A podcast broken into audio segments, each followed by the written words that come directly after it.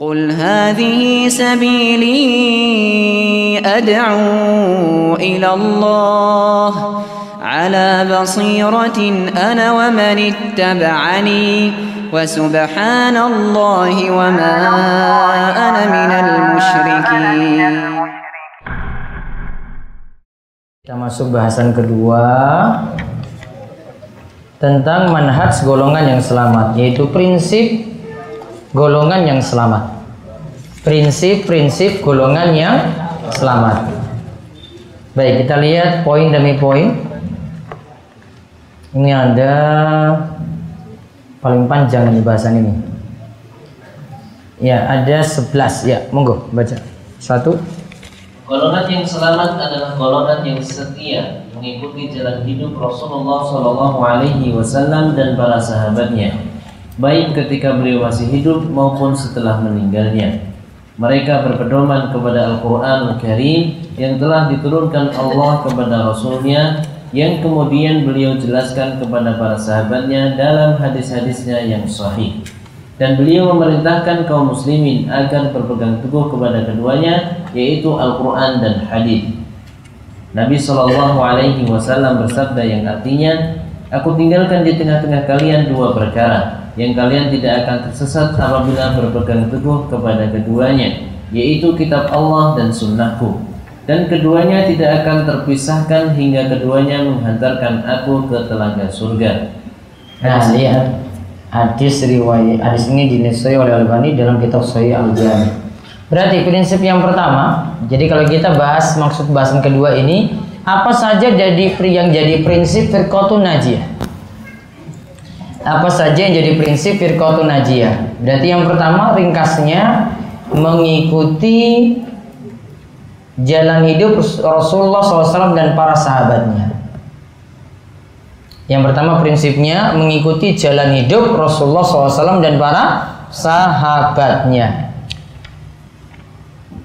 Dan prinsip hidup mereka berpegang dengan Al-Quran dan hadis. Sekarang yang kedua. Golongan yang selamat akan merujuk kepada firman Allah dan hadis Rasulnya tatkala terjadi perselisihan dan pertentangan di antara mereka sebagai perwujudan dari firman Allah Subhanahu wa taala yang artinya dan bila kalian berselisih dalam suatu perkara maka kembalikanlah kepada Allah dan Rasul jika kalian benar-benar beriman kepada Allah dan hari akhir. Tindakan semacam itu adalah paling utama untuk kalian lakukan dan yang paling baik akibatnya An-Nisa ayat 59 dan juga firman Allah dan juga firman Allah maka demi Tuhanmu mereka pada hakikatnya tidak beriman sebelum mereka menjadikan kamu sebagai hakim dalam perkara-perkara yang mereka perselisihkan dan tidak ada keberatan dalam hati mereka terhadap putusan yang telah kau tetapkan dan mereka pun menerima putusanmu itu sepenuh hati. Ayo, surat An-Nisa ayat 65. Berarti prinsip yang kedua, kalau yang pertama tadi apa? Mengikuti jalan hidup Rasulullah dan para sahabat. Yang kedua, merujuk kepada firman Allah dan hadis Rasulnya ketatkala terjadi perselisihan. Jadi diberikan kalau ada bawa stabilo dicoret itu. Yang kedua merujuk kepada firman Allah dan hadis Rasulnya tatkala terjadi perselisihan. Jadi nanti kalau terjadi perselisihan dia tidak kembalikan kepada apa kata kiainya. Oh pokoknya kiaiku seperti ini. Ya dalilmu kamu bawa mau dipakai dalil Quran hadis wah pokoknya saya manut pada kiaiku. Saya lebih percaya pada kiaiku dibandingkan kamu. Walaupun kamu sampaikan Al-Quran dan hadis. Maka kalau terjadi perselisihan selalu dia jadi jadikan rujukan apa? Ya, merujuk kepada firman Allah dan hadis Rasul. Itu dijadikan prinsip. Berarti kalau orang itu selalu membawakan dalil, ada perbedaan pendapat, dia lebih merujuk kepada dalil, nah itulah yang paling benar. Dari sisi pemahaman, dia merujuk pada dalil, nah itulah dia yang paling benar. Karena semua dia kalahkan, yaitu hawa nafsunya dia kalahkan demi tunduk kepada dalil yang disebut dalam Al-Quran dan hadis. Seperti yang disebutkan dalam An-Nisa 59, fa in tanaza'tum fi syai'in faruddu ila Allahi war Rasul. Jika kalian itu berselisih maka kembalikanlah kepada Allah dan Rasul. Juga fala wa rabbika la yu'minuna hatta yuhaqqimuka fi ma syajara bainahum. Maka demi Tuhanmu, demi Rabbmu, mereka pada ikatnya tidak beriman sebelum mereka menjadikan kamu sebagai hakim. Berarti Rasul itu yang dijadikan sebagai penyelesaian urusan-urusan ketika terjadi perselisihan atau pertentangan. Maka rujukannya harus jelas di sini. Ketika terjadi perselisihan, memakai rujukan Al-Qur'an dan hadis. Itu yang kedua. Sekarang prinsip yang ketiga. Golongan yang selamat tidak mendahulukan perkataan seseorang atas firman Allah dan sabda Nabi Shallallahu Alaihi Wasallam sebagai perwujudan dari firman Allah Subhanahu wa taala yang artinya wahai orang-orang yang beriman janganlah kalian mendahului Allah dan rasulnya dan bertakwalah kalian kepada Allah. Sesungguhnya Allah Maha mendengar lagi Maha mengetahui. Quran surat Al-Hujurat ayat 1 Ya ayyuhalladzina amanu la tuqaddimu baina yadayillahi wa rasuli. Wattaqallah innallaha samii'un alim Wahai orang-orang yang beriman Janganlah kalian mendahului Allah dan Rasulnya. Berarti kita tidak boleh mendahulukan perkataan manusia daripada firman Allah dan sabda Rasul sallallahu alaihi wasallam. Wattaqullah bertakwalah kalian kepada Allah innallaha sami'un alim. Allah itu Maha mendengar lagi Maha mengetahui. Juga Ibnu Abbas berkata, Ibnu Abbas berkata, aku kira mereka akan binasa Aku berkata, Nabi Shallallahu Alaihi Wasallam telah bersabda, namun mereka mengatakan, Abu Bakar dan Umar berkata, hadis ini, hmm, hadis ini diriwayatkan oleh Ahmad dan lainnya. Lihat, ini dikatakan oleh Ibnu Abbas, dia bawa sabda Rasul. Namun perkataannya ditentang dengan perkataan Abu Bakar dan Umar. Ini kan bawa sabda Rasul. Namun perkataannya itu ditentang, oh ini kata Abu Bakar seperti ini, ini kata Umar seperti ini. Abu Ibnu Abbas tadi katakan, celaka orang-orang semacam ini. Sabda Rasul kok lebih dikalahkan. Sabda Rasul kok jadi kalah dengan perkataan Abu Bakar dan Umar. Padahal Abu Bakar dan Umar juga di sini sahabat mulia. Namun Ibnu Abbas bandingkan, tetap Rasul harus didahulukan perkataannya, bukan perkataan Abu Bakar dan Umar. Apalagi sabda Rasul mau dibandingkan dengan orang-orang di bawah Abu Bakar dan Umar. Gak bisa. Tetap sabda Rasul yang didahulukan ketika itu. Nah, di sini lihat berarti prinsip yang ketiga, tidak mendahulukan perkataan seseorang atas firman Allah dan sabda Nabi Shallallahu alaihi wasallam. Prinsip yang ketiga, tidak mendahulukan perkataan seseorang atas firman Allah dan sabda Nabi Sallallahu Alaihi Wasallam. Berarti kalau ada yang lebih senang membawakan perkataan-perkataan ya yang lainnya selain dua hal ini, ya berarti kita cek di sini prinsipnya gimana dalam beragama. Nah, memang tidak masalah ketika kita ingin menyampaikan suatu masalah, kita bawakan dalil, kemudian nyampaikan ini pendapat ulama dalam hal ini dalam hal ini, kemudian kita kuatkan mana yang lebih mendekati dalil itu nggak masalah. Dan para ulama pun ketika menyampaikan suatu pendapat fikih itu juga berdasarkan da, dalil dan pemahamannya ada. Namun ada kan yang mungkin dalilnya lemah kita kuatkan, oh ini dalilnya kurang tepat, dalilnya itu lemah. Maka kita ambil dalil yang lebih kuat dalam hal ini. Jadi itu prinsip yang ketiga. Prinsip yang keempat, Golongan yang selamat senantiasa menjaga kemurnian tauhid, yaitu mentauhidkan Allah dalam beribadah seperti berdoa, memohon pertolongan baik dalam kondisi sulit maupun lapang, menyembelih hewan kurban, bernadar, bertawakal, berhukum dengan apa yang diturunkan Allah dan dalam berbagai ibadah lainnya. Yang kesemuanya itu menjadi dasar bagi tegaknya daulah Islamiyah yang benar. Sebaliknya, Golongan yang selamat selalu menjauhkan diri dari berbagai bentuk kesyirikan yang banyak ditemui di negeri-negeri Islam, sebab hal itu merupakan konsekuensi dari orang yang bertauhid. Tidak mungkin suatu golongan akan mendapatkan pertolongan Allah bila mereka meremehkan perkara tauhid ini dan tidak mau memerangi kesyirikan dalam berbagai bentuknya. Dalam hal ini, kita perlu menengok suri tauladan dari para rasul dan Rasulullah Shallallahu Alaihi Wasallam yang mulia Semoga Allah melimpahkan sholawat dan keselamatan kepada mereka semuanya. Baik, lihat. Berarti prinsip yang keempat apa? Menjaga kemurnian tauhid. Tauhid dia jadikan prioritas. Tauhid dijadikan dakwah utama. Nanti akan beliau jelaskan pada poin-poin tentang kalimat la ilaha illallah. Berarti kalau prinsipnya itu ketika berdakwah tidak mendahulukan tauhid, cuma memikirkan hal-hal lain saja. Tauhid nggak pernah disinggung, takut jamaah itu tersinggung. Mau bahas syirik mau nggak boleh, nanti tradisi ini jadi musnah, jadi hancur. Wah ini jadi tanda tanya. Orang nggak akan pernah jadi baik kecuali harus terangkan tentang masalah tauhid dan syirik terlebih dahulu. Kalau ini tidak didahulukan, ini ini tidak dijadikan prioritas, rusak itu amal-amal jamaah yang ada. Ini loh, pro takmir ini loh. Jadi kan cuma cuma ngurus, cuma manajemen hati saja. Wah pokoknya itu jadi orang bersyukur, bertakwa terus, muter seperti itu terus. Jamaah syirik, ya. Sholat tidak diterima, puasanya tidak diterima, sampai munggah haji pun naik haji pun tidak diterima. Rusak semuanya. Percuma. Karena tidak ada prioritas apa di sini? Tauhid. Syirik diingatkan dulu loh ini. Mau bahas-bahas yang lain, mau bahas macam-macam. Kalau syirik tidak diingatkan, rusak semua itu jamaah dari amalan dari jamaah yang ada. Ya, harus disinggung hal ini. Walaupun memang kita harus pakai tahap-tahapan di situ, pelan-pelan. Ya juga nggak perlu marah-marah ya nggak perlu emosi keras juga santai aja jawabnya ya santai aja untuk jelaskan pakai logika-logika yang masuk terlebih dahulu pada mereka.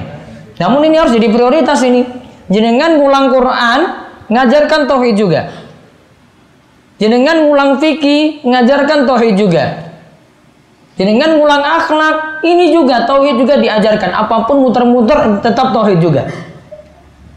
Gitu. Kalau dia sudah khawatir, wah saya takut singgung ini nanti jamaah saya nggak mau ngaji lagi, bubar nanti. Wah itu sudah ini ini ini masalahnya prioritas. Ya, ini masalahnya prioritas dan bisa juga dilihat ya gimana kalau kita itu tahu prinsip yang benar ketika berdakwah. Lihat, nggak usah sibuk dengan membahas-bahas masalah-masalah politik. Harusnya sibuk membahas masalah apa? Tauhid ini. Ini lebih penting loh ini.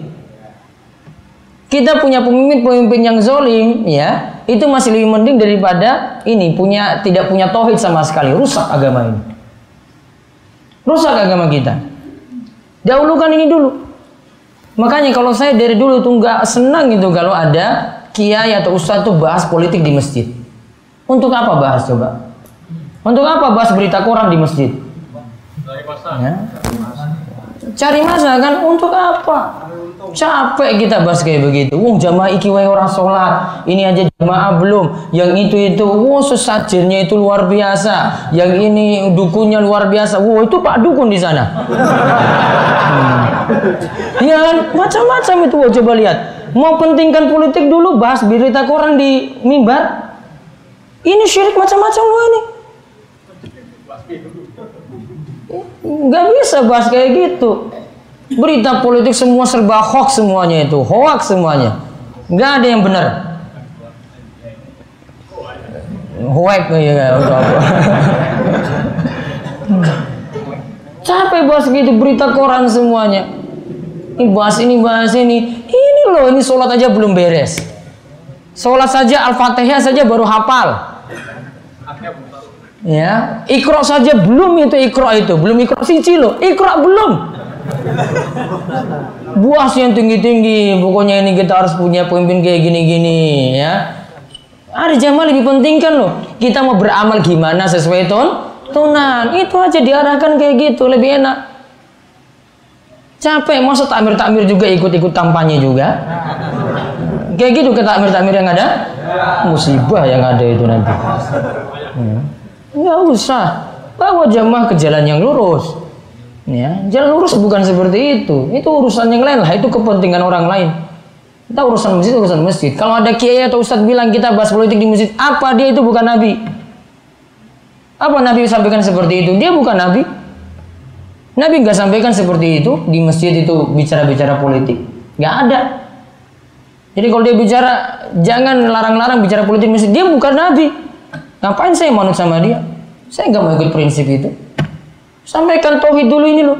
Orang buta ini segalanya di sini ini. Masalah besar ya kan? Panjang hilang saja belum hilang. Masih ada di mana-mana coba. Pergi ke pantai, mau lihat orang hajatan, mau masuk nanti bulan Syawal banyak hajatan panjang hilang di mana-mana.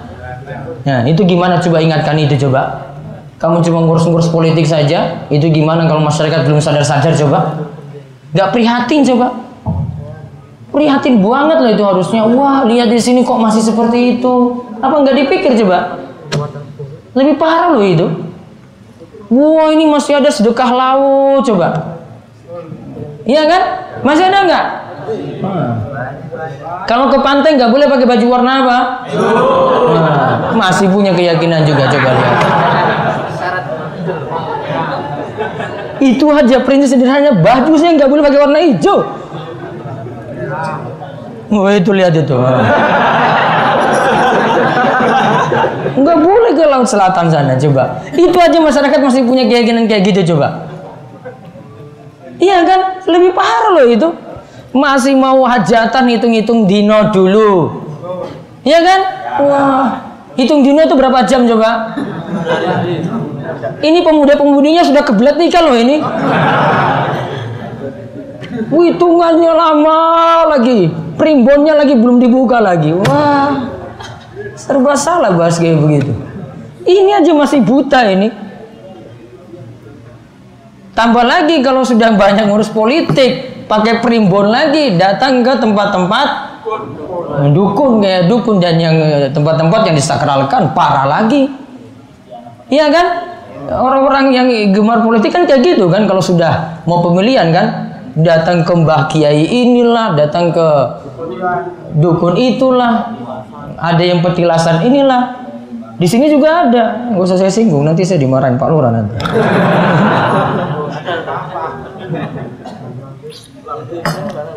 Nggak usah cari tahu mas, nanti biarin aja. Kalau masyarakat paham sendiri kan itu ditinggalkan juga. Mau jadi camat kayak mau jadi lurah kayak kan kayak gitu ya kan? Ke tempat-tempat kayak gitu itu aja masyarakat masih kayak gitu loh. Kita bos yang tinggi-tinggi sekali. Bahas di mimbar masalah ekonomi, utang negara, ya kerusuhan-kerusuhan di mana-mana. Uh masyarakat ini, uh ini subuh aja mereka belum pada berangkat. Subuh cuma wong telu loh ini. Hmm. Tukang kebunnya, terus muazin, imam.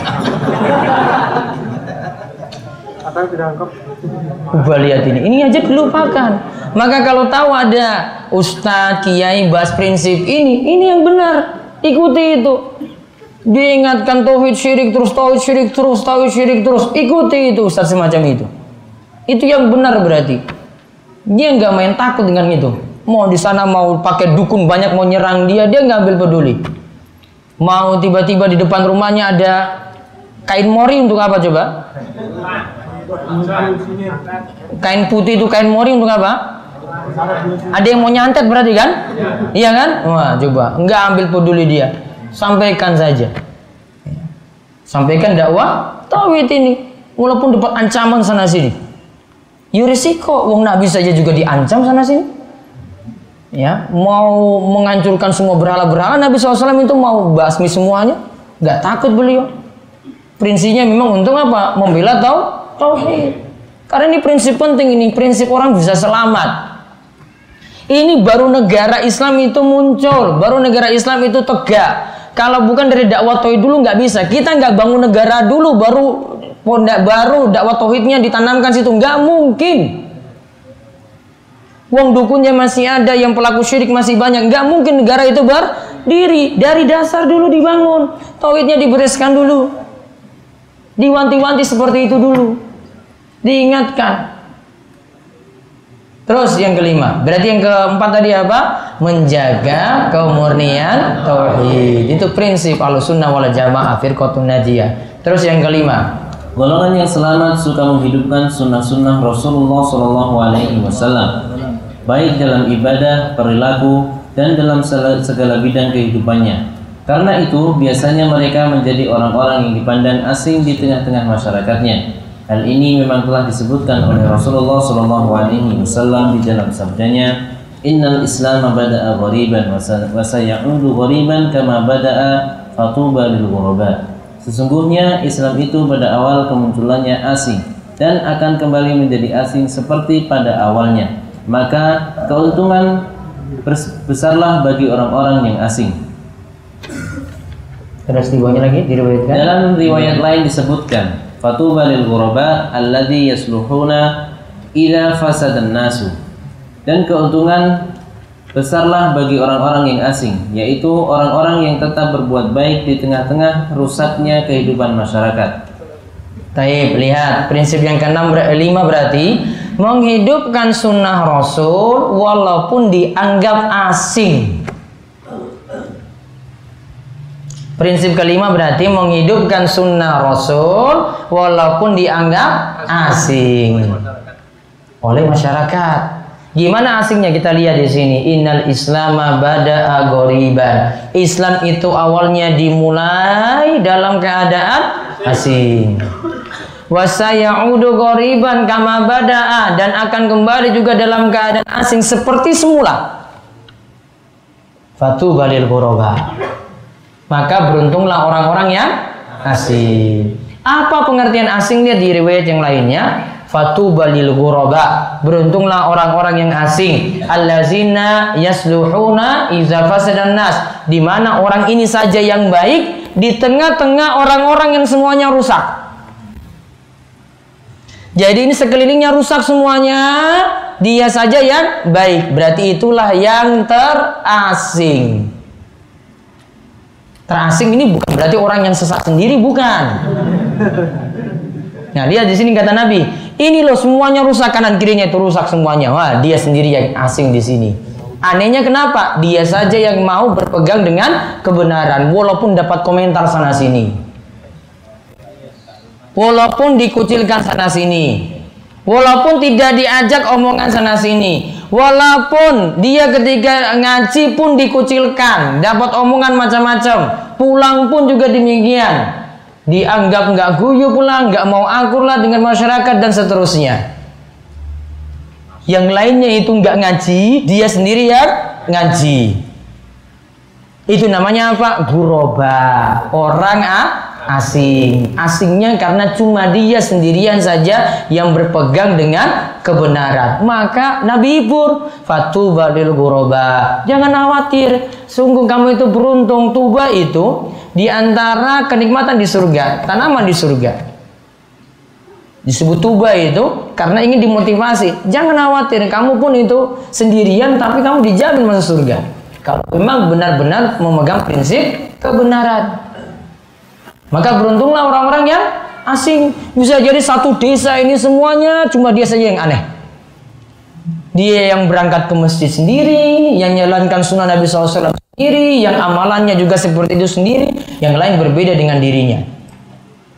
Mungkin ada juga yang ketika kurban itu semuanya diberi daging, cuma dia sendiri. Oh, kamu ngaji ke warak ya? Oh, nggak diberi. Nggak diberi.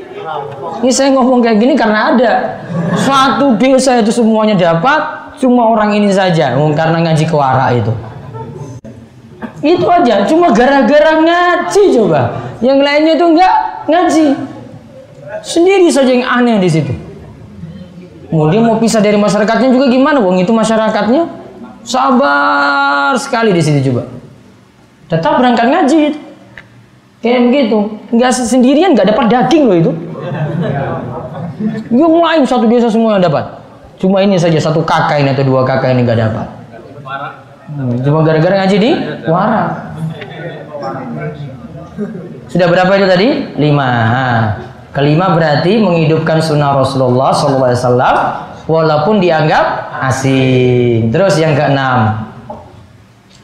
Golongan yang selamat tidak berpegang erat kecuali kepada kitab Allah dan sabda nabinya yang maksum yang tidak akan berkata sekehendak hawa nafsunya. Adapun manusia selain beliau, betapapun tinggi derajatnya terkadang melakukan kesalahan. sebagaimana disebutkan di dalam sabda Nabi sallallahu alaihi wasallam kullu bani adam khata'un wa khairul khata'ina at-tawwabuna setiap bani Adam pernah melakukan kesalahan dan sebaik-baik orang yang melakukan kesalahan adalah mereka yang bertaubat.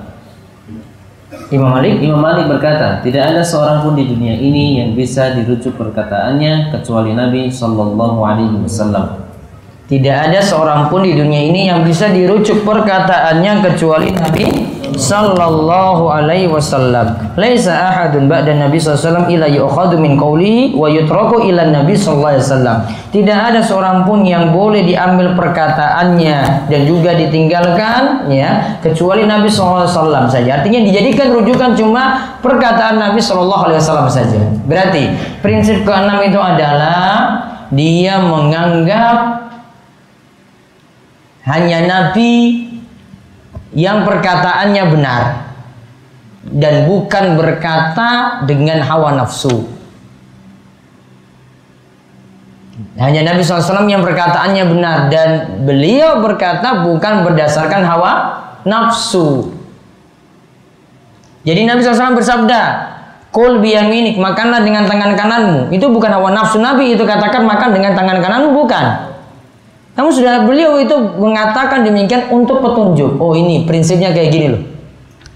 Walaupun sederhana, cuma dalam masalah adab makan. Diajarkan kayak gitu. Ini jalan selamatnya.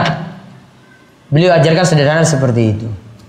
Jadi perkataan yang maksum hanya perkataan Nabi SAW. Yang selamat hanya perkataan Nabi SAW. Yang lainnya bisa salah.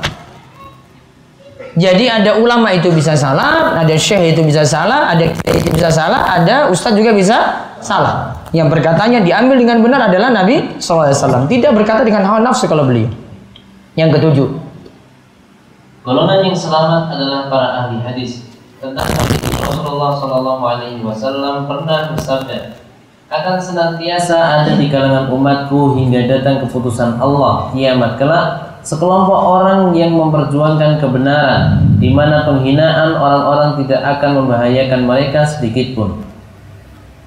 Hadis ini diriwayatkan oleh Muslim. Terus seorang penyair. Seorang penyair berkata, para ahli hadis termasuk orang-orang yang dekat dengan Nabi Shallallahu Alaihi Wasallam. Karena sekalipun jasad mereka tidak bergaul dengan beliau, tetapi jiwa mereka selalu dekat dengan beliau. Kalau para ahli hadis, nah ini prinsip yang ketujuh berarti Golongan yang selamat adalah para ahli hadis yang berpegang teguh dengan hadis-hadis yang sahih. Para ahli hadis yang berpegang teguh dengan hadis-hadis yang sahih. Tadi sebagaimana kata penyair, yang paling dekat dengan Nabi SAW itu para ahli hadis. Karena sekalipun jasad mereka tidak bergaul dengan beliau, artinya tidak pernah bertemu atau berjumpa langsung dengan Nabi SAW, tetapi jiwa mereka selalu dekat dengan beliau karena hadis-hadis Nabi SAW yang sering disebut dan diikuti. Yang yang diikuti adalah hadis-hadis yang sahih. Dikatakan juga tadi dalam hadis, la tazal ta'ifatun min ummati zahirina 'alal haq akan senantiasa ada di kalangan umatku hingga datang uh, berpegang teguh dengan dengan kebenaran hingga datang keputusan Allah kiamat kelak yaitu sekelompok orang yang memperjuangkan kebenaran di mana la yadurruhum man amrullah tidak ada yang dapat menghinakan mereka sampai datang kepada mereka itu pertolongan Allah. Nah, di sini menunjukkan bahwasanya pertolongan Allah atau keputusan Allah. Di sini menunjukkan bahwasanya ahli hadis tadi mereka yang senantiasa terus mengikuti kebenaran. Prinsip-prinsip hadis inilah yang diikuti. Terus yang ke-8. Golongan yang selamat menghormati para imam mujtahid, namun tidak fanatik kepada salah seorang di antara mereka. Golongan yang selamat mengambil pemahaman fikih dari Al-Quran, hadis-hadis sahih, dan pendapat para imam mujtahid yang sejalan dengan hadis sahih. Hal ini mengamalkan wasiat mereka yang menganjurkan agar para pengikutnya mengambil hadis sahih dan meninggalkan semua pendapat yang bertentangan dengan hadis sahih itu. Lihat yang kedelapan, Firqatun Najiyah berarti prinsipnya menghormati para imam atau ulama. Namun tidak fanatik buta. Menghormati para imam atau ulama namun tidak fanatik buta.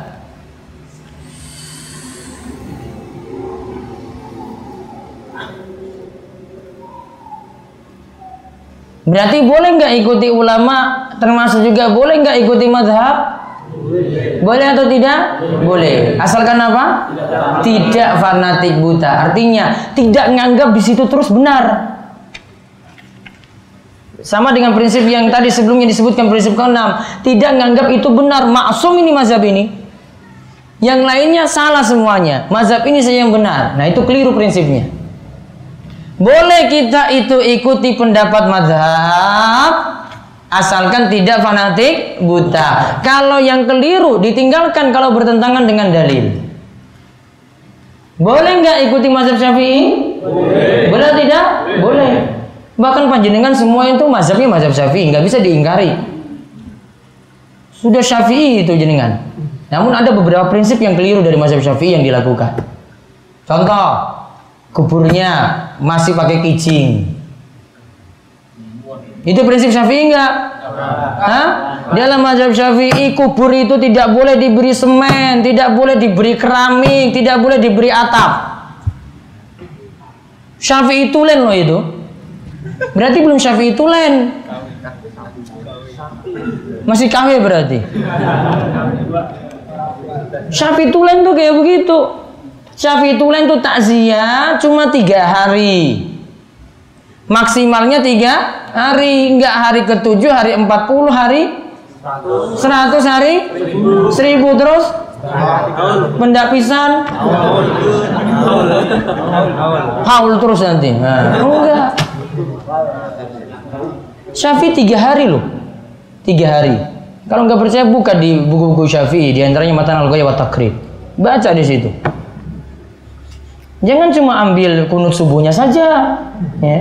Ambil kunut subuhnya ini nggak mau diambil, wow salah itu. Kalau kunut subuhnya salah ya sudah tinggalkan itu. Ada yang benernya ambil itu. Nggak boleh milih-milih. Ah, saya mau dengan hawa nafsu saja. Berarti kamu mazhab syafi'i berarti dengan hawa nafsu. Bukan dengan da dalil. Kita tidak bisa meninggalkan madhab sebenarnya. Dan makanya setiap kali pelajaran fikih saya tekankan pada mazhab dulu. Ulama besar mana pun yang hidup di muka bumi ini nggak ada yang pakai nggak ada yang lepas dari mazhab dulu. Semuanya pakai mazhab. Tidak ada yang langsung itu pelajari dalil langsung oh jadi ahli hadis gitu nggak bisa. Semua punya dasar prinsip mazhab dulu. Mereka tahu dulu rukun wudhu ada berapa, rukun mandi ada berapa, rukun sholat ada berapa, Rukun sholat jenazah ada berapa? Rukun khutbah Jumat untuk dua kali khutbah itu ada berapa? Tahu dulu itu, baru nanti mereka pelajari dalil-dalilnya untuk membanding-bandingkan pendapat. Gitu, jadi nggak akan lepas dari itu. Pernah saya singgung coba khutbah Jumat berapa? Khutbah Jumat apa coba rukunnya? Ada berapa? Apa saja? Mana ini khutib Jumat sini? Hmm. Ada berapa? Oh, ada yang tiga toh, Syafi'i itu lima loh itu. Apa? Memuji Allah, terus solawat, terus memuji Allah khutbah pertama, khutbah kedua, terus solawat khutbah pertama, khutbah kedua, terus nasihat takwa khutbah pertama, khutbah kedua, terus baca satu ayat dari Al-Quran di salah satu khutbah, terus doa di khutbah terakhir. Nggak penuhi ini, batal itu khutbah Jumatnya. Misalnya jamaah itu dengar, wah Pak Imam tadi itu nggak ada sholawat sama sekali. Oh batal itu turun dari situ. Rukun nggak penuhi. Lima ini, manut aja di sini lima. Prinsipnya sudah ada. Nanti jenengan mau praktekkan itu ah, saya saya nggak percaya semuanya. Wah itu nanti tingkatanmu nanti kalau sudah jadi mustahid. Kalau sudah bisa nimbang-nimbang dalil, sudah punya dasar-dasar dulu. Namun lima ini dipakai dulu ini. Rukun wudhu ada berapa? Hah? Ya Syafi'i berapa? Enam. Apa? Niat. Basuh muka. Tangan sampai siku tiga. Mengusap kepala, kaki sampai mata kaki dibasuh, terus tertib berurutan. Enam. Ulama mana pun itu kuasai dulu dasar-dasar dulu, nggak langsung dia menginjak dalil itu nanti. Karena dia mau ibadah tahu teori dulu. Kita itu sejak kecil itu nggak disuruh hafal dalil dulu loh itu. Disuruh apa dulu? Sholat dulu pakai ini nih caranya ini sudah. Iya kan? Enggak disuruh, wah itu dalilnya mana itu? Hadis riwayat apa tuh? Kamu angkat tangan tuh sampai ke telinga itu apa dalilnya? Oh enggak. Sholat dulu kamu. Nanti prinsip dalilnya nanti kalau punya tingkatan dulu. Makanya menghormati ulama itu gitu. Mazhab tetap masih kita hormati. Mazhab tetap masih boleh diikuti. Asalkan tidak apa? Fanatik. Taklid buta nggak boleh. Ya. Mau apa pun kita ikuti lembaga apa pun, ikuti ormas apa pun juga boleh diikuti asalkan juga tidak fanatik, asalkan membangun loyalitas yang benar di situ. Prinsipnya benar, mau ikuti apa pun boleh. Namun ingat, loyalitasnya gimana? Prinsipnya bagaimana? Fanatik juga bagaimana? Jangan sampai fanatik berlebihan. Terus yang ke sembilan, Golongan yang selamat mengajak kepada kebaikan dan melarang perbuatan mungkar. Mereka melarang segala cara bid'ah dan memerangi golongan lain yang memecah belah persatuan umat, yang membuat bid'ah-bid'ah dalam agama dan menjauh dari sunnah Rasulullah SAW dan para sahabatnya. Baik, berarti prinsip yang kesembilan, golongan yang selamat itu memerangi bid'ah. Memerangi bid'ah. Berarti bid'ah dia ingatkan. Bukan bid'ah itu dia bela mati-matian. Kalau tanda bela mati-matian, dia sudah amalkan dulu baru cari dalilnya untuk mendukung. Wah ini apa dalilnya ya ini tadi ya tiga hari tujuh hari empat puluh hari cari dulu dia amalkan dulu itu sebenarnya baru dia cari dalil. Kalau prinsip alusuna wal jamaah firqatun najiyah dia tidak mati-matian itu bela bid bid'ah. Bid'ah malah dia itu ingatkan, gak boleh diganti-ganti bid'ah. Selalu ingatkan itu. Selalu nanti jawabannya, oh ini tidak ada tuntunan. Ini nggak boleh dilakukan pak. Nabi tidak melakukannya. Kalau selalu begitu Ustaz atau Kiai mengatakan, nah itu diikuti semacam itu. Namun kok kalau kita sudah pegang tadi terus dia bela-bela tradisi, bela-bela amalan yang tidak ada tuntunan, mengatakan itu, wah itu masih bid'ah hasanah, nggak apa-apa. Kan kita nganggapnya itu baik. Nggak apa-apa, yang penting kan sholat. Nggak apa-apa, yang penting kan baca Al-Quran. Semua sebab nggak apa-apa berarti. Semua tergantung prinsip kita saja, pakai perasaan saja berarti baiknya. Kita nggak pegang lagi yang kemurnian Islam nggak kita pegang lagi. Kemurnian sebagaimana di masa Rasul juga tidak kita pegang. Semuanya pakai serba perasaan. Rusak semuanya nanti kalau serba perasaan atau serba cocokan dalil. Dalil pun tidak pakai prinsip Al-Quran hadis yang tadi sebagaimana kita sebutkan prinsipnya. Pakai orang-orang yang jauh di bawah para sahabat. Jauh sekali. Atau dia cocok-cocokan dengan pemahaman dia. Hati-hati.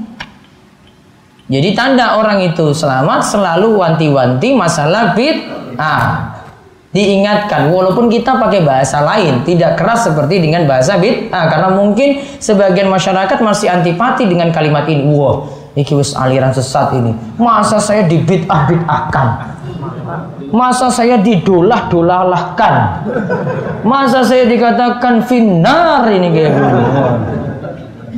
ada cara penyampaian. Biar orang tuh nggak kesinggung. Bawanya itu gimana?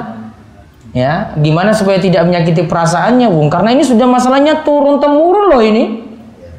Ya dari simbah-simbah dulu tuh dia pegang itu kamu baru kemarin sore sudah ingatkan ajaran-ajaran simbah ya? Itu kan nanti jawabannya kayak gitu. Betul nggak bawa takmir? Jenengan sendiri kan berat ya kan? Betul. Beratnya kenapa? Ya iyalah jelas. Makanya ngatur kata-kata. Mungkin bertahap dulu. Yo saya ngajak gaji dulu biar nanti Ustadz Abdi yang ngomong saja. Saya nggak berani ngomong. Kalau saya ngomong nanti dilengserkan dari takmir. Nah, berarti ada prinsipnya. Jadi kan ngomong nggak pas kalau yang lain ngomong berarti mau diterima. Karena mungkin dikasih gamis dulu baru ngomong. Nah, itu. kan beda ngomongnya. Ya. Kasih sembako dulu baru ngomong ya kan. Ngomong, "Oh iya ya, saya sudah ini masa Ustadz ya salah saya sudah dikasih." Itu ada strategi. Ngomong itu pakai apa dulu? hmm. Iya kan? Muter-muter gak apa-apa bilang ini. Uang tadi sudah dikasih kok. Sudah berat dia itu. Wah nih berat sekali ya. Iya berat. Hmm. Saya suruh ngaji. itu ada strategi. Masuknya gimana? Jenengan gak, gak punya jasa apa-apa, datang langsung bilang sama orang tua, bilang sama tetangga, wah niki dulala dulala semua. Bahkan ketika ngaji itu si pemuda ini sudah punya ini, gimana ini biar nanti pulang saya bisa lawan takmir masjid ini ya. Takmir masjid saya itu ngeyel sekali itu diberitahu itu. Ada caranya bukan kayak gitu. Mbok takmir masjidnya disogok dengan sarung aja itu sudah luluh loh hatinya itu. Jadi kan pulang kampung kasih hadiah dulu Pak. Niki wonten hadiah saking Jogja. Niki wonten koko sarung. Tinggal dulu, pergi dulu. Ya. Dia kasih amplop lagi. Wah. Besean lagi. Wah, tambah lagi. Wah, terus datang minggu berikutnya Pak gimana sehat? Anak-anak gimana? Wah, ini saya dapat ilmu dari Jogja itu seperti ini loh gini gini gini oh begitu sudah nggak bisa macam-macam itu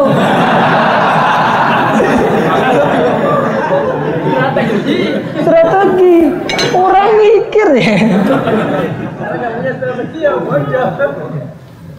maunya serang-serang terus oh, ya orang main bola sih itu strategi itu gimana bisa sampai gol itu loh nggak mungkin dia tendang bola dari kiper tuh sampai depan gawang itu nggak mungkin Iya kan? Bawa dulu dari belakang gitu maju, pemain tengah maju lagi, yang nyerang juga itu mikir tuh gimana masuk.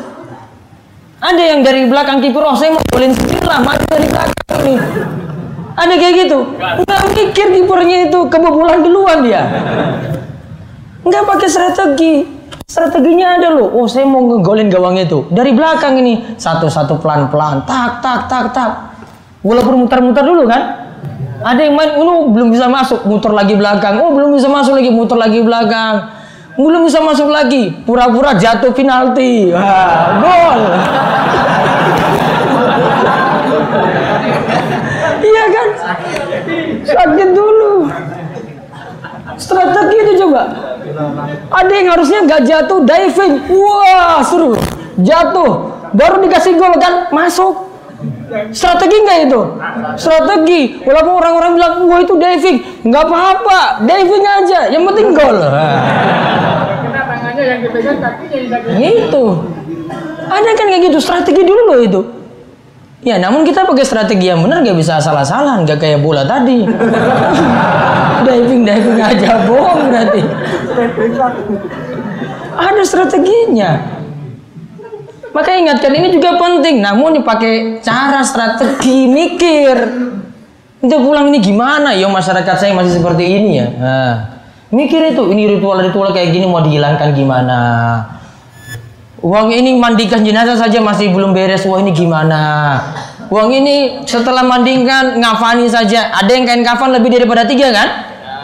Wah anak beri putunya lagi kasih lagi. Wah sedulurnya dari Sumatera pulang lagi bawa lagi kain lagi numpuk 10 lembar. iya kan? Iya. Coba mau hapus kayak gitu gimana coba? Berat kan? Mikir itu harus mikir wah ini gimana ini ya? Biar sesuai tuntunan tiga lembar saja atau lima lembar bagi perempuan iya kan? Ah, sudah strategi.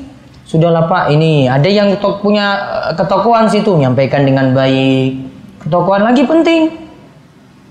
Ya, ketokohan lagi penting. Pak lurahnya ngaji, Pak camatnya ngaji, selain takmirnya ngaji. Beritahu dengan baik. Memang berat nyampaikan seperti ini, namun ini prinsip tetap juga harus diingatkan. Namun punya strategi.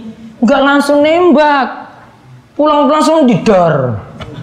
Bitnah itu, Pak. Sedikit lagi dor lagi, bitnah itu, Pak. Tadi bitnah, sekarang bitnah lagi. Jadi prinsipnya sudah betul, pegang sudah betul, namun strategi. Strateginya ada. Tahu orang-orang itu sudah prinsipnya benar, namun tiba-tiba diusir dari kampung. Kenapa? Mungkin dia nggak mikir salah ini salah satu strategi gimana cara menyampaikan. Mending kita itu pelan-pelan lama, lama nyampainya, tapi tahap demi tahap. Sabarnya itu lama loh itu. Sabar lama dapat pahala nggak? Dapat. Dibandingkan langsung nyerang, sudah seketika itu nggak berlaku lagi. Diusir lagi. Punya pengaruh juga ke yang berikut-berikutnya. Wow, ini prinsipnya sama yo. Ini dengan ustadz-ustadz yang dulu yo. Ini ustadz yang berikutnya ditentang lagi. Saya beberapa tempat itu pernah masuk itu bukan saya yang salah sebenarnya. Yang sebelum-sebelumnya itu bisa masuk. Namun sebelum-sebelumnya yang masih salah. Ya, itu harus lakukan pencitraan ulang lagi. pencitraan lagi. Gimana ubah persepsi ini ya biar nggak dianggap sesat ya? Membuat mikir lagi masuknya itu gimana? Ya, wong ini wong sugi nggak mungkin dikasih gamis tadi, wong gamisnya sudah bagus-bagus. Mikir lagi. Perlu nyampaikan ini namun ada strategi. Setiap orang cara penyampaiannya berbeda, cara penyikapannya juga berbeda, waktunya juga ada. Ya. Tadi mungkin kita tinggalkan ini dulu. Tadi panjang hilang lebih penting apa ingatkan selamatan kematian coba. Ini untuk skala prioritas ini. Syirik-syirik lebih diingatkan dulu apa selamatan kematian? Syirik dulu. Selamatan kematian itu nggak membuat orang kekal dalam neraka. Kalau syirik, oh, sudah berarti. Mana yang harus diingatkan dulu? Maka kadang jenengan itu tunda dikarenakan nunggu waktu. Waktunya itu pas baru nanti disampaikan. Oh ini masyarakat sudah terima semua ini. Maka di beberapa tempat nggak mau tuh saya itu jawab-jawab kayak begitu. Ini apa? Ini tanya kayak begini. Baru masuk isi pertama Ustadz. Gimana ini tahlilan-tahlilan? Wah nggak mau pak, saya nggak mau jawab. Tunggu 10 kali pertemuan dulu.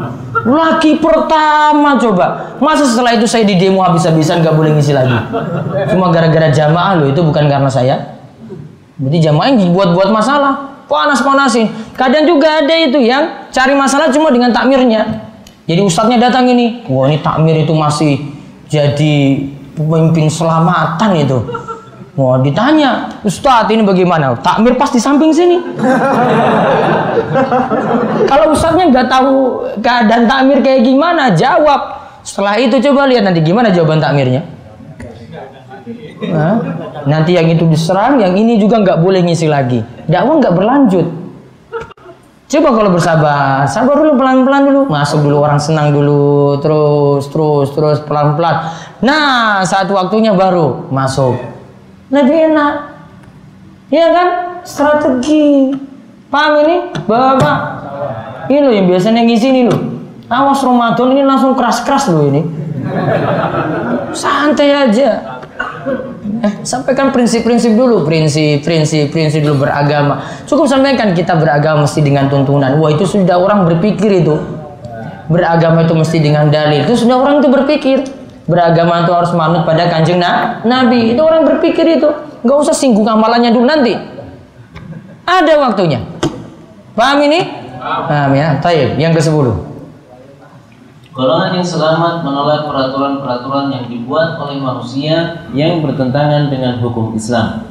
Mereka menyeru manusia agar berhukum kepada kitab Allah yang diturunkan oleh Untuk mereka menyeru manusia agar berhukum kepada kitab Allah yang diturunkan untuk kebahagiaan manusia di dunia dan di akhirat. Karena Allah Maha mengetahui mana yang terbaik untuk mereka dan hukum-hukum Allah akan abadi sepanjang masa serta selalu cocok dan relevan sepanjang zaman. Sungguh, hancurnya dunia, merosotnya peradaban manusia, serta bencana-bencana lain yang menimpa dunia pada umumnya dan dunia Islam khususnya disebabkan karena manusia meninggalkan kitab Allah dan sunnah nabinya. Sungguh, tidak ada kejayaan bagi kaum muslimin kecuali bila mereka mau kembali kepada aturan-aturan Islam, baik dalam urusan pribadi, kelompok maupun urusan bernegara. Hal ini sebagaimana disebutkan di dalam firman Allah, "Innallaha la yughayyiru ma biqaumin hatta yughayyiru ma bi anfusihim." Sesungguhnya Allah tidak akan mengubah nasib suatu kaum hingga mereka sendiri yang mengubah keadaan yang ada pada diri mereka.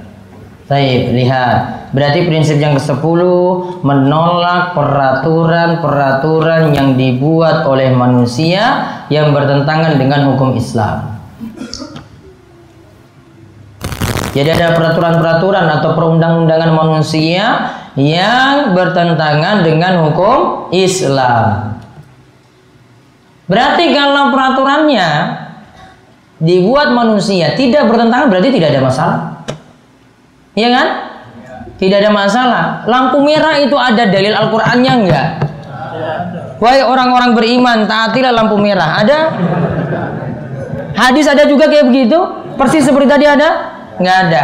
Berarti peraturan ini selama dibuat tidak bertentangan, tidak masalah.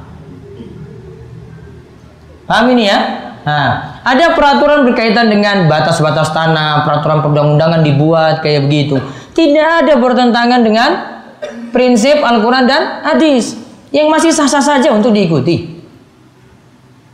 Pakai helm ketika pergi berlalu lintas. Ada aturannya dalam hadis Quran?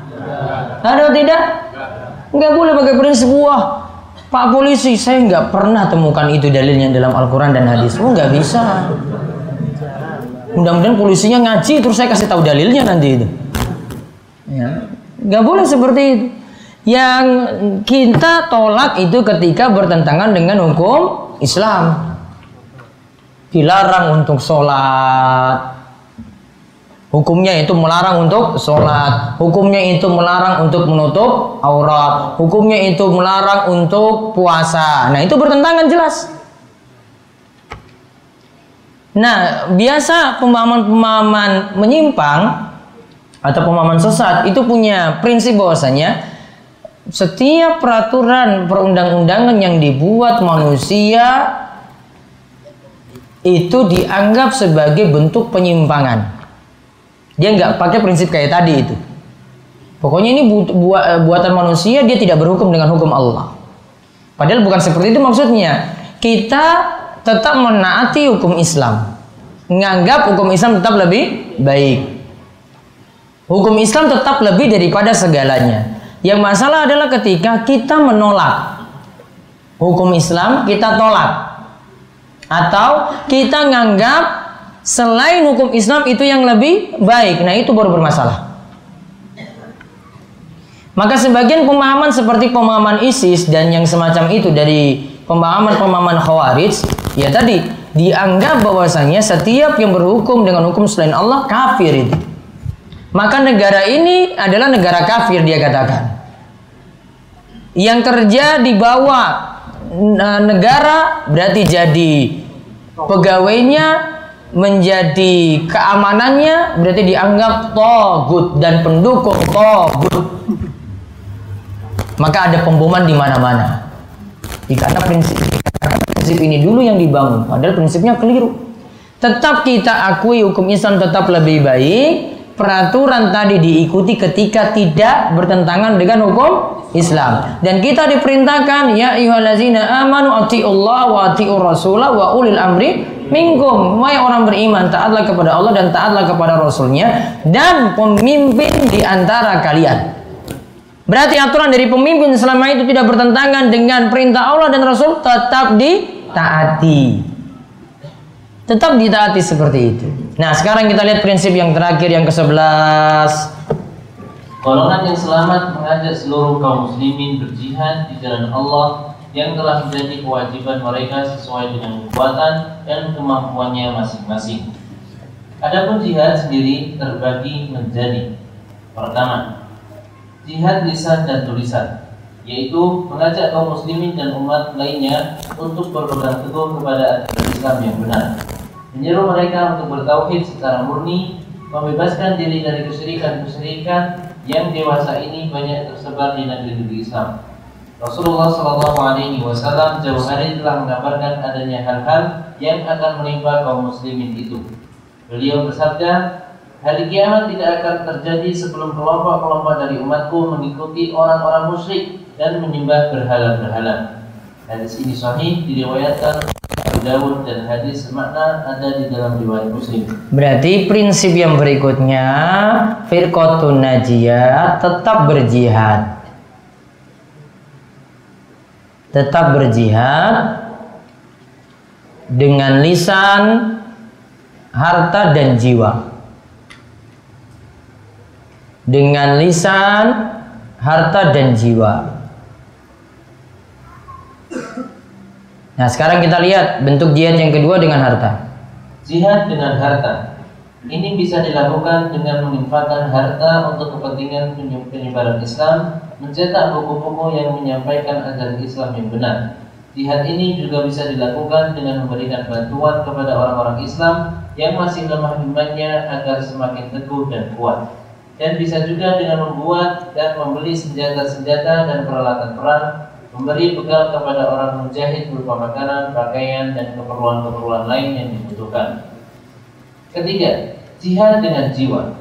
Ini bisa dilakukan dengan ikut berpartisipasi dalam medan peperangan untuk menegakkan Islam agar kalimat Allah la ilaha illallah yang berkibar dan kalimat orang-orang kafir kesyirikan-kesyirikan terhinakan.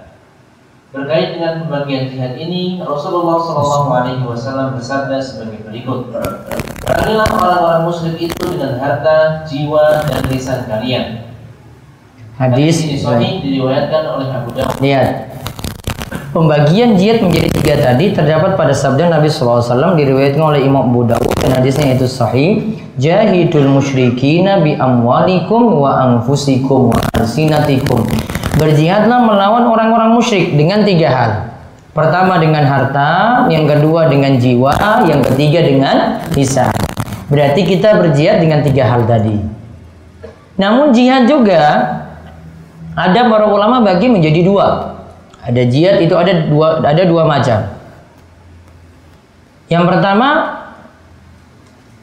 ini ini dibagi oleh Imam Ibnu Qayyim dalam kitabnya Miftah dari Sa'adah yaitu ketika menafsirkan firman Allah ya ayuhan nabiyyu jahidil kuffara wal munafiqina wa ghuluz alaihim. Wahai orang-orang beriman jahidil kuffara berjihadlah melawan orang-orang kafir wal musyrikina wal ya nabiyyu jahidil kuffara wal munafiqina wa ghuluz alaihim. Dan berjihadlah juga melawan orang munafik dan bersikap keras terhadap mereka. Di sini ditunjukkan bahwasanya jihad nanti ada dua kata Imam Ibnu Qayyim. Yang pertama, jihad dengan perang. Yaitu ketika melawan orang kafir. Yang kedua, jihad dengan ilmu. Yaitu untuk melawan orang-orang munafik.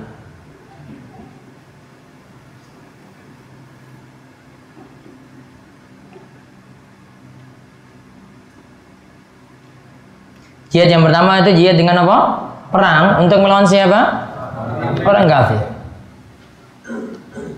Jihad yang kedua jihad dengan ilmu, yaitu untuk melawan orang munafik. Ingat, jihad dengan orang kafir tidak berlaku setiap waktu. Tunggu ada perang dulu kan, baru berperang. Namun jihad yang kedua jihad dengan apa tadi? Ilmu. Jihad dengan orang munafik. Orang munafik itu yang merongrong dari tubuh umat Islam sendiri. Itu ngaku Islam, ya. Namun dia nyerang umat Islam itu sendiri. Maka ini butuh perjuangan dengan ilmu ini setiap waktu. Maka ditulis perbedaan yang pertama dan kedua. Kalau jihad dengan orang kafir berlaku tidak sepanjang waktu. Sedangkan jihad dengan melawan orang munafik berlaku sepanjang waktu. Jihad dengan ilmu berlaku sepanjang waktu. Harus butuh ilmu terus. Dan ini sekaligus menunjukkan keutamaan orang yang berilmu. Orang berilmu itu memiliki jihad. Jihadnya itu sepanjang waktu bukan satu waktu. Jihadnya orang berilmu itu sepanjang waktu, bukan hanya satu waktu saja. Itulah bedanya. Berarti kita saat ini lebih butuh apa? Jihad dengan perang tadi, dengan senjata atau jihad dengan ilmu? Dengan ilmu. Berarti kita lebih dituntut latih diri untuk berperang atau bekali diri dengan ilmu? Bekali diri dengan ilmu. Masih bodoh banyak. Dan sama saja kita kalau pergi perang nggak punya ilmu, mungkin ada yang perang pakai ilmu-ilmu kebal. Syirik nggak ilmu kebal itu? Kelindas mobil mati kemudian masuk surga nggak itu? Syahid? Hmm, sahid mana? Ada kan yang baru pelajari ilmu kebal terus kelindas mobil terus mati kan? Nah, itu kebalnya gimana itu kok nggak mempan itu? Dalam Islam tuh nggak butuh-butuh kayak gitu. Untuk punya kekuatan nggak perlu pelajari ilmu kebal dulu. Ya, makanya saya pernah wanti-wanti kokam juga itu nggak perlu tuh kalian pakai pengisian pengisian pengisian itu. Hah? Isi kuota aja berarti, nggak usah pengisian pengisian. Ya Allah, ini lebih zaman now lagi ini. Taib, satu lagi, adapun hukum berjihad di jalan Allah terbagi menjadi dua. Adapun hukum berjihad di jalan Allah terbagi menjadi dua, yaitu pertama, fardu ain. Jihad yang hukumnya fardu ain ialah mengadakan perlawanan terhadap musuh-musuh Islam yang mengadakan agresi ke negeri-negeri muslim seperti orang-orang Yahudi jahat yang merampas negeri Palestina. Orang-orang Islam yang mempunyai kemampuan dan kekuatan akan menanggung dosa bila tidak ikut berjuang mengeluarkan orang-orang Yahudi jahat itu keluar dari sana. Mereka juga berkewajiban mengembalikan Masjid Al-Aqsa ke, ke pangkuan umat Islam, baik dengan harta maupun jiwa. Terus fardu kifayah kedua. Kedua, fardu kifayah yaitu sesuatu suatu kewajiban yang apabila sudah dilakukan oleh sebagian umat Islam, maka gugurlah kewajiban orang Islam lainnya. Misalnya, berdakwah menyebarkan Islam ke berbagai negeri agar ajaran Islam diterapkan di sana. Barang siapa menghalangi atau menghambat jalan dakwah itu, maka dia harus diperangi sehingga dakwah Islam bisa berjalan dengan lancar. Baik, ada hukumnya jihadnya fardu ain. Ini ketika musuh itu ada di hadapan kita, seperti yang terjadi di Palestina, yang punya kekuatan maka dia membantu untuk mengeluarkan orang-orang Yahudi dari Palestina. Ada yang hukumnya itu fardu kifayah, yaitu ini dilakukan sebagian maka yang lainnya itu gugur kewajiban. Misalnya berdakwah, berdakwah itu cukup bagi yang punya kemampuan. Maka yang lainnya jadi gugur kewajibannya. Namun kalau tidak ada sama sekali yang berdakwah, berarti semuanya berdosa. Satu dusun itu nggak ada yang berdakwah, nggak ada yang bisa ngulang sesuatu, ngulang suatu ilmu, ngajarkan suatu ilmu, semuanya dosa. Maka ada hukumnya apa tadi? Fardu ain, ada hukumnya fardu kifayah. Fardu ain berarti tiap orang, tiap individu kena wajib.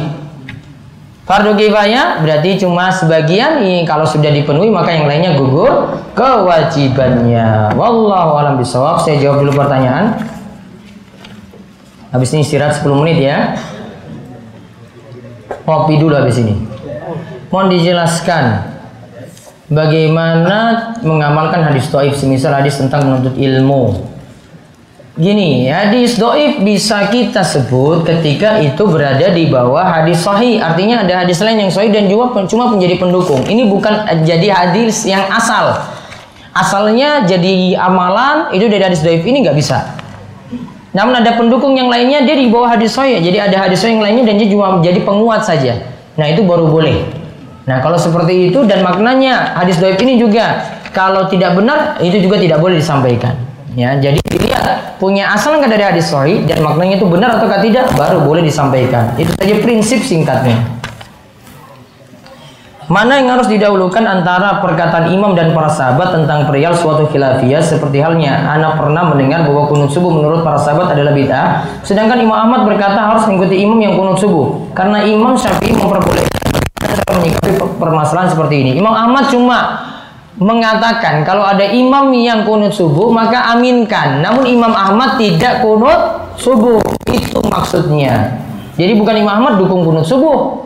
Imam Ahmad tidak kunut subuh, namun kalau bermakmum di belakang mazhab Syafi'i yang kunut subuh, Imam Ahmad tetap mengaminkan.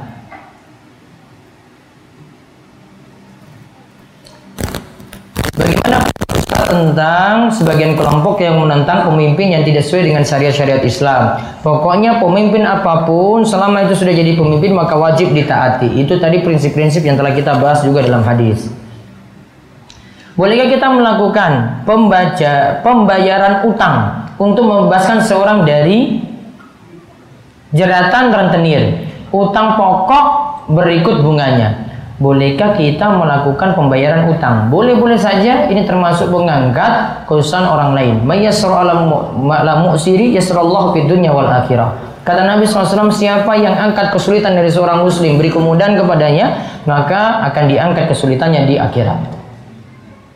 Apakah mengusung tema khilafah dengan maksud untuk mengganti pemerintahan yang sah juga merupakan bagian dari ketidaktaatan terhadap pemimpin sekaligus penyimpangan terhadap prinsip al-sunnah wal jamaah Tadi sudah disinggung oleh Syekh Jamil Zainu, Muhammad Jamil Zainu, khilafah daulah Islamiyah itu ada setelah tauhid ada dulu. Baru berdiri berdiri berdiri tegaklah khilafah. Bukan khilafah itu dikejar-kejar berdiri dulu baru bangun tauhid, keliru. Tidak pernah di muka bumi ini yang kejar khilafah kemudian khilafah tegak. Yang ada orang itu bangun prinsip dari dasar baru berdiri negara. Itu yang ada. Buktinya apa? Lihat Saudi Arabia. Itu dari dasar dulu lewat dakwah Syekh Muhammad bin Abdul Wahab, kemudian kerjasama dengan pemerintah Raja Saud. Akhirnya berdiri kerajaan Saudi seperti saat ini. Orang yang kejar-kejar khilafah nggak pernah punya negara sampai saat ini. Namun yang nggak kejar-kejar bangun dari dasar, tegak-tegak-tegak pelan, berdiri sampai saat ini. Dan tidak ada yang bisa mengingkari kalau kerajaan Saudi sampai saat ini masih memegang prinsip Islam. Kecuali orang-orang yang dengung-dengungkan khilafah. Nggak mau dengan negara Saudi. Benci dengan negara Saudi. Karena mereka nggak pernah berhasil. Saudi berhasil. Apa ini? Sebentar. Bagaimana kalau saya pergi tengah malam untuk menghancurkan kuburan-kuburan yang di yang dikeramatkan atau disembah. Bolehkah saya seperti itu Ustaz? Tidak boleh. Ini kayak orang-orang ISIS kayak begini. Enggak boleh. Prinsipnya tetap dengan lemah lembut. Pokoknya kalau ngaji di sini tuh pasti lemah lembut gitu orangnya. Enggak boleh keras-keras kayak gini. Saya enggak setuju. Umat Islam akan terpecah jadi 73 golongan. 72 golongan menyimpang, satu golongan yang benar. Tapi kenyataannya sekarang banyak golongan-golongan yang mengaku merupakan golongan yang satu tadi yang selamat. Kulun yadda'i waslan bil laila wa laila lam tukiru illa bidzak. Semua ngaku punya hubungan spesial dengan Laila. Namun Laila nggak pernah ngaku punya hubungan dengan siapa-siapa. Semua ngaku saya itu firqotun najiyah. Namun dengan pengakuan saja itu nggak cukup, harus butuh bukti. Kapan kamu lamar si Laila? Nah, itu baru Iya kan mas? Iya, kalau cuma ngaku-ngaku saja belum berarti. Kapan kamu lamar si Laila? Itu. Cuma ngaku-ngaku saja. Wah, wow, saya itu dengan Laila itu dekat sekali. Dia teman spesial saya. Namun nggak pernah lamar-lamar juga. Ya, cemen. Sholat iftitah sebelum sholat tarawih apakah disunahkan dalam Ramadan? Kalau saya sendiri menganggap uh, sholat pembuka itu sudah dengan sholat ba'diyah. Jadi kalau sudah dengan itu sudah cukup. Adakah tuntunan untuk khotmil Quran atau khotaman Quran yang dibaca bersama-sama? Kalau tadi malam ditanya pas malam kemis, satu orang baca sak juz, satu orang baca satu juz, ada 30 orang di situ baca barengan. Kita sudah khatam berarti karena 30 orang baca masing-masing satu jus itu bid'ah. Jawaban saya beda dengan tadi malam. Nah, itu bid'ah. Kenapa? Karena nggak ada yang nyimak situ. Kalau nanti ada yang salah baca, siapa yang betulin? Nggak ada kan? Nggak. Maka yang ada yang boleh, ini satu baca, yang lainnya nyimak. Betulin nanti yang salah. Gantian lagi baca, yang lainnya nyimak. Itu baru betul. Sunnah Rasul itu banyak. Apakah kita mesti ikuti semua? Bagaimana kalau hanya bisa melakukan sedikit saja? Sunnah Rasul bagi dua. Ada yang wajib, ada yang sunnah. Ikuti yang wajib, yang sunnah boleh tidak dia ikuti, namun cuma merugi saja. Jadi ikuti yang wajib, wajib. Yang wajib kalau sudah tahu itu wajib, maka diikuti. Bagaimana hukumnya ketika seseorang penceramah tapi salah ketika memahami ayatnya padahal orang tersebut dalam belajar tetapi orang tersebut berceramah pada tengah-tengah masyarakat yang awam. Kalau ada yang bisa betulkan penceramah ini ya dibetulkan dan harus ada yang negur ketika itu salah ya untuk membetulkan dia dan demi kebaikan dia. Teman saya bekerja di penggalian terowongan bawah tanah. Di beberapa titik ada tempat yang tidak bisa dihancurkan kecuali mengubur kepala lembu di titik-titik tersebut. Bagaimana hukumnya? Ini kalau sarjana teknik berarti sarjana teknik yang musyrik. Ini kalau sarjana teknik ini, ini berarti sarjana teknik yang musyrik. Tobat itu seperti ini. Makanya kalau sarjana teknik ngaji. Kalau nggak ngaji, ini jadi tumbal-tumbal terus ini kepala lembu tadi ini loh lihat. Karena nggak ngaji, nggak paham. Walaupun bukan dia nyembeli, dia setuju, maka dosanya sama. Karena setuju dengan perbuatan syi, syirik. Nggak boleh. Makanya jadi anak teknik ngaji. Jadi tukang insinyur juga ngaji. Nggak ngaji, jadinya musyrik nanti seperti ini. Bisa nggak orang teknik itu musyrik? Ini.